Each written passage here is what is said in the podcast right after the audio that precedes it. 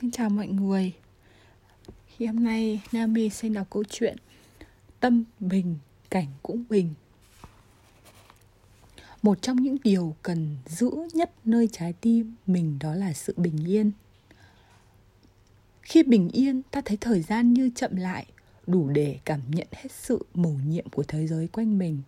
Ta chỉ muốn được an trú ở yên trong giây phút này và ở đây mà không cần phải thêm bất cứ điều gì nữa mới an lòng.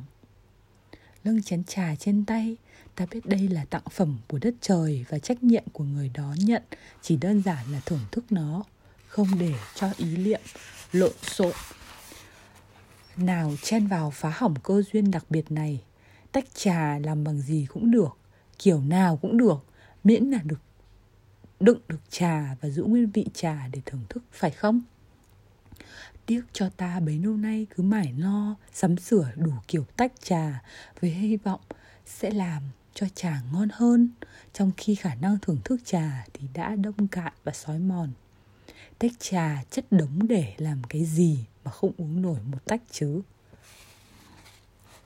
Khi bình yên, ta thấy không gian như lớn rộng ra, đủ để ta có thể đi tới bất cứ nơi nào mà ta muốn, mà không bị chướng ngại không có đối thủ để làm phải lẩn tránh, không có kẻ đáng phải trừng phạt hay loại trừ ai.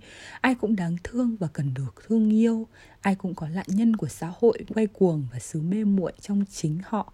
Ai cũng cần được khai sáng và có một con đường đẹp để bước đi. Trải nghiệm từng bước chân chậm rãi trên con đường nghiên ả ta thấy lòng mình vui lạ, có gì đó ấm áp và an toàn như được về nhà. Không cần phải đối phó hay trình diễn nữa. Không phải lo lắng chuyện gì sắp xảy ra nữa.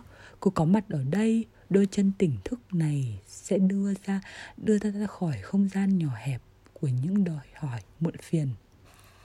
Cứ đi đi để mà đi chứ không phải cần tới. Chỉ cần được đi, được buông xuống, được nhẹ nhõm cõi lòng.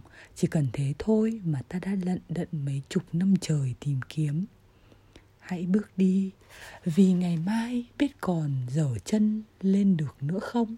Đừng để mấy mươi năm còn lại là chỉ khoảng thời gian u ám của ăn lăn.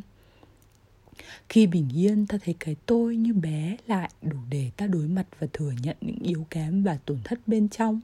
Đủ để ta thứ tha cho những lỡ lầm vụng dại của chính mình đủ để ta nhận ra mình không thể sống khi sớm mai thức dậy, không còn ai thân quen trên cuộc đời này. Đủ để ta kịp tạ ơn những người đã đi qua cuộc đời mình và cho mình biết bao điều khôn lớn. Dẫu có khi là ngọt bùi, có khi là đắng cay. Khi thở vào, thở ra trong ý thức, ta biết đây không phải là nơi hơi thở của ta, chỉ là không khí, chỉ là sự vay mượn. Bất trời lúc nào cũng tử tế đất trời lúc nào cũng tử tế. Đón nhận ta, nuôi dưỡng ta. Còn ta thì chưa làm gì do hồn ra vía để đền đáp lại. Thôi thì cứ, hãy cứ thở, hãy cứ sống sâu sắc trọn vẹn trong giây phút này trước đi đã.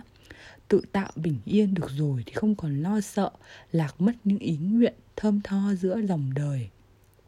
Đừng ném xuống mặt hồ, trong các khóa thiền vipassana, thiền sinh vâng cảm ơn mọi người. Um, đọc cảm ơn mọi người đã lắng nghe. Và hôm nay thì à, Naomi xin tạm dừng ở đây.